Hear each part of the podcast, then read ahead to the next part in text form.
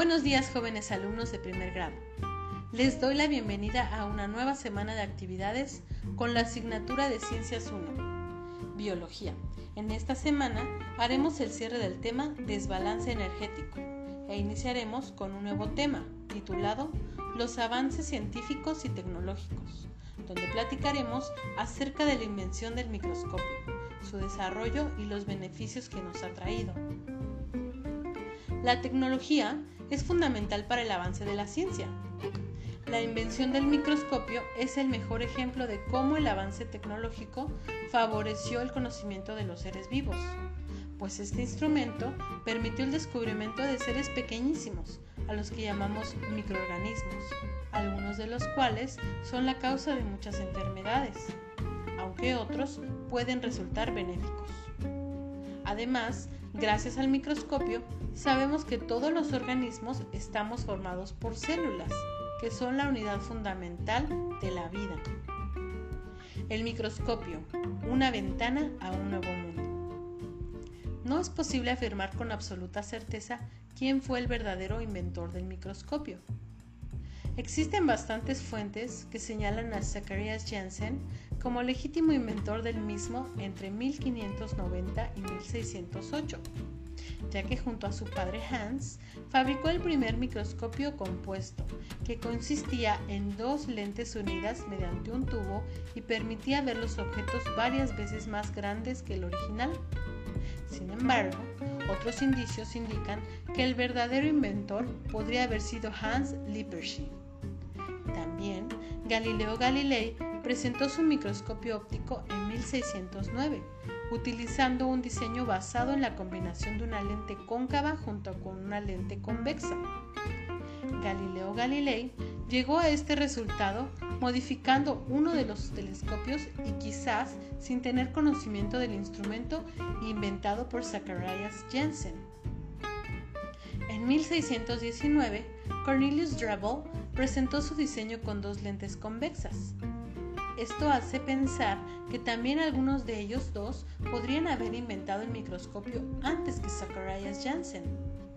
En cualquiera de los casos, parece claro que el microscopio compuesto fue inventado en algún momento entre los años 1590 y 1620. En 1625, Giovanni Faber es la primera persona en referirse a este nuevo invento como microscopio pero fue el holandés Anton van Leeuwenhoek el primero en observar microorganismos. En 1674, mientras observaba muestras de agua a través de un microscopio que él mismo había fabricado, descubrió la presencia de pequeñísimos seres que se movían en todas direcciones y a los que llamó animálculos. Aunque este microscopio simple era pequeño y solo tenía una lente, podía aumentar hasta 250 veces la imagen. Si bien Anton van Leeuwenhoek se dedicaba al comercio de telas, pero también construyó cientos de microscopios, inicialmente para verificar la calidad de las telas, y más tarde lo hizo para satisfacer su curiosidad por la naturaleza. Así pudo observar las fibras musculares de una ballena, el cristalino de los ojos de un buey y analizó la cabeza de una mosca que él mismo había disecado. Leeuwenhoek perfeccionó a tal grado los lentes de sus microscopios que pudo observar bacterias, células de la piel, glóbulos rojos y espermatozoides humanos. El desarrollo moderno del microscopio. Las aberraciones de los primeros microscopios. Durante sus dos primeros siglos de existencia, los microscopios compuestos estaban severamente limitados por las aberraciones ópticas. Las aberraciones ópticas aparecen debido a características no ideales de las lentes y a la naturaleza de la luz. A efectos prácticos, esto se traducía en una pérdida importante de nitidez en las imágenes observadas y limitó la popularidad del microscopio entre los científicos. Los dos tipos de aberraciones que tenían un mayor efecto en los primeros microscopios eran la aberración cromática y la aberración esférica.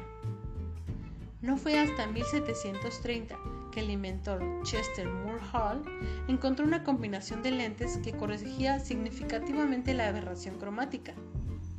Chester Moore Hall tenía como objetivo reducir la aberración cromática de los telescopios. Su descubrimiento pudo ser directamente aplicado a otros instrumentos ópticos como los binoculares. Pocos años más tarde fue aplicado al microscopio y se empezaron a construir los primeros objetivos libres de aberración cromática.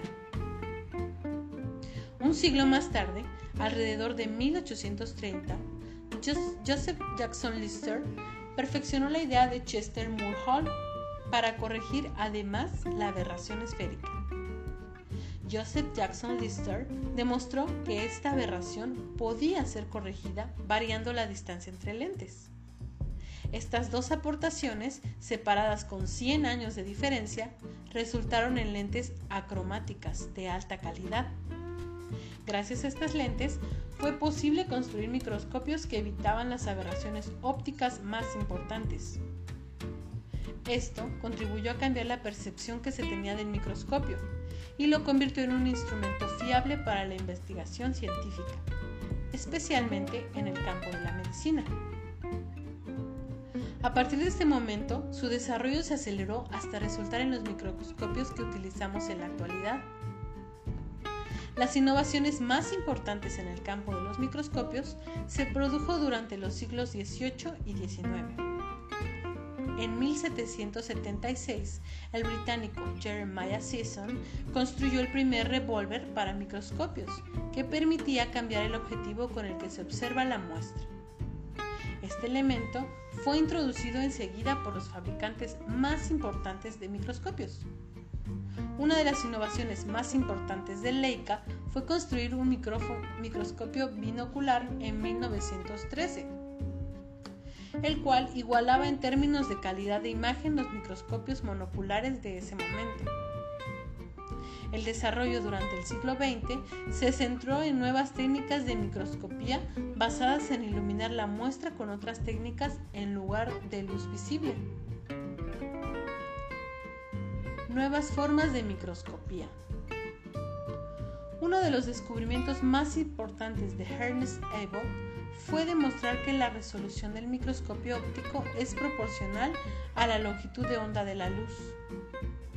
Gracias a este descubrimiento, Ernest Abel pudo calcular que la mínima distancia que puede distinguirse en un microscopio óptico es aproximadamente 0.25 micrómetros. Por este motivo, si se quiere construir un microscopio capaz de distinguir distancias menores a 0.25 micrómetros, es necesario iluminar la muestra con señales de baja longitud de onda, es decir, rayos X, rayos UV o incluso electrones. En 1904, la empresa Coral Seas empezó a comercializar el primer microscopio de rayos ultravioleta, capaz de doblar la resolución de los microscopios ópticos. El interés por el microscopio de rayos X empezó después de la Segunda Guerra Mundial. No fue hasta 1951 que los físicos Ellis Coslet y William Nixon pudieron construir un microscopio de este tipo, que ofrecía mejor resolución que el microscopio óptico. Sin embargo, el mejor avance en el campo de la microscopía durante el siglo XX fue el microscopio electrónico. En este microscopio, la muestra es iluminada con un haz de electrones en lugar de un haz visible. El primer prototipo de microscopio electrónico fue construido en 1931 por el físico Ernest Ruska y el ingeniero electrónico Max Knoll. Dos años más tarde, fueron capaces de construir el primer microscopio electrónico que superaba en resolución al microscopio óptico. Dado que la longitud de onda de un electrón puede llegar a ser 100.000 veces más pequeña que la de la luz, el microscopio electrónico es capaz de alcanzar una resolución increíblemente superior a la del microscopio óptico. Otros desarrollos importantes del siglo XX han estado relacionados con la forma de iluminar la muestra, en los microscopios ópticos. Esto ha dado lugar al microscópico de contraste de fases, así como al microscopio de contraste por interferencia diferencial y al microscopio de fluorescencia.